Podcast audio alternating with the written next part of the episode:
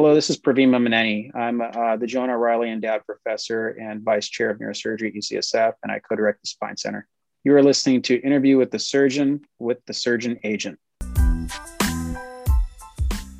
Hello, everyone, and thank you for joining Interview with the Surgeon. Today, we welcome Dr. Praveen Mummaneni, co-director of UCSF Spine Center and the Vice Chair of the Neurosurgery Department. Doc, how are we doing today? Good. How are you?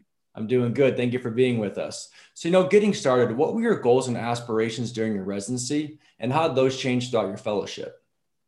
Yeah, I think um, interestingly, during my residency, I thought I would go into vascular neurosurgery, but then uh, found out that I actually love spine a lot more.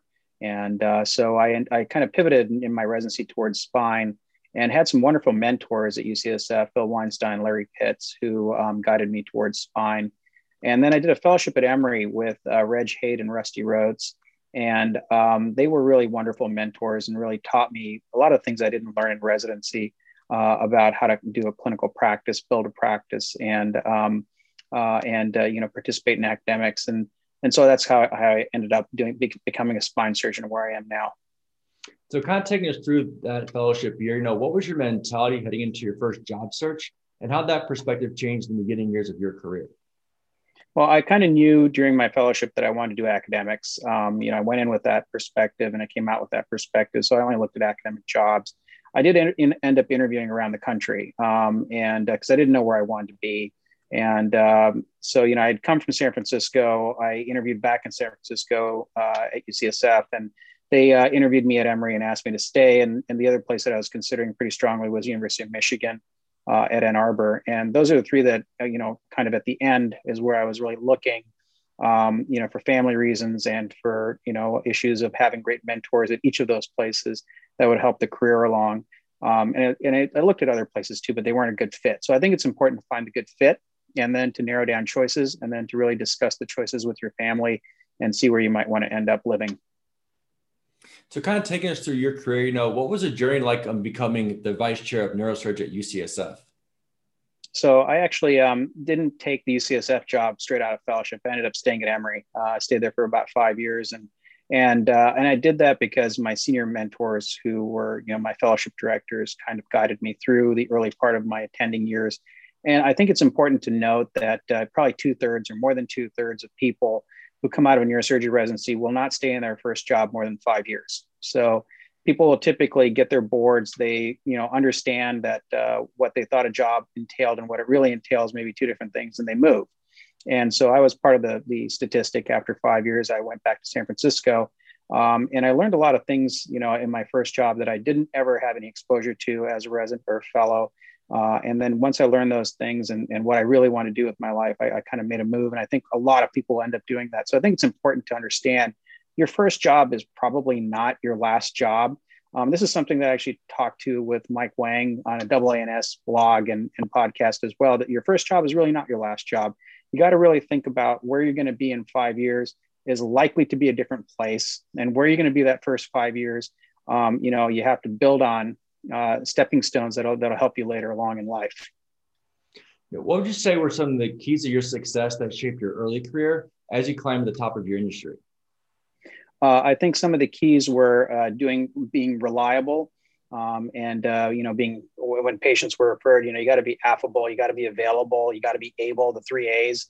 Um, I think those are really key elements. And and if you're reliably showing the three A's to your referring physicians and to your patients, you'll end up building a very large and, and, and really good practice. Um, and if you don't execute well and you don't build your reputation when you're early on in your practice and you start off on the wrong foot with a bunch of complications, that reputation carries along with you and really makes it difficult for you to flourish. Now, as the vice chair, what advice do you have for the graduating chief residents and fellows entering the professional job market for the first time? I think it's important to look at your first job as just that it's your first job, it's not your last job. And I think it's important to pick a first job, not just based purely on salary, but based on what's going to help you later on as a stepping stone to the next step and phase of your career. And in neurosurgery specifically, you don't get your boards usually done for about four or five years. You're not even a, full member of the AANS for four or five years um, because you're not board certified. So I think uh, really looking at that first job as yet another phase of training, not like a residency fellowship phase, but still as a phase of training is important.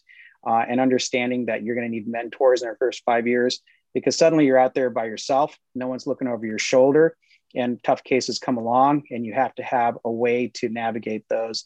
And sometimes it's easier to navigate those if you have some senior partners with um, uh, some background and, and, and some knowledge of, of how to navigate those, uh, you know, heady waters. Um, it's helpful to you. As we dealt with the pandemic in 2020 and still now in 2021, what advice do you have for the graduating class regarding the networking and outreaching process when they didn't have the ability to meet folks like yourself at annual conferences? Yeah, this is really, really a good question. It's quite difficult to do that networking with Zoom. Um, you know, we're interviewing residents right now um, with Zoom, 20 minutes, right? 30 residents, 20 minutes a piece. And then we have to pick someone that we're going to train for seven years. That is not the best way to do things. I mean, you know, you get so much more out of meeting someone in person, shaking their hand, which no one does now during a pandemic anymore, looking them in the eye and having a chat with them. And, you know, I get a lot more out of that than a 20 minute Zoom where I feel like we superficially covered a bunch of stuff and I'm on to the next person. Uh, and I think it's the same for the on the other side of the fence. You know, the applicants they don't know if they want to work with me or our faculty at UCSF after chatting with us for 20 minutes in series. Um, you know, they never got a flavor for how the place works, what the case types are. Um, you know, each each place has its own sort of environment of learning and its own environment of patient care, even its own environment of, of malpractice risk.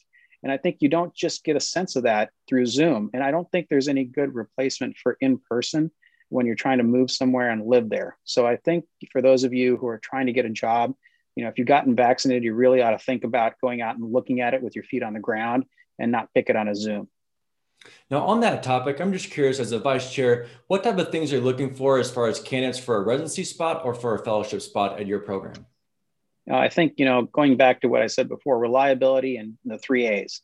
I think if you have those elements, um, availability, affability, and ability, and you're reliable. I think uh, those are, are characteristics that are going to um, be um, something that we look for in residents. So I, I, would stick with that.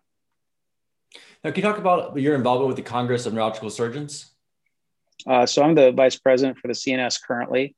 Um, I was a treasurer, so I've been um, working with that organization for a long time.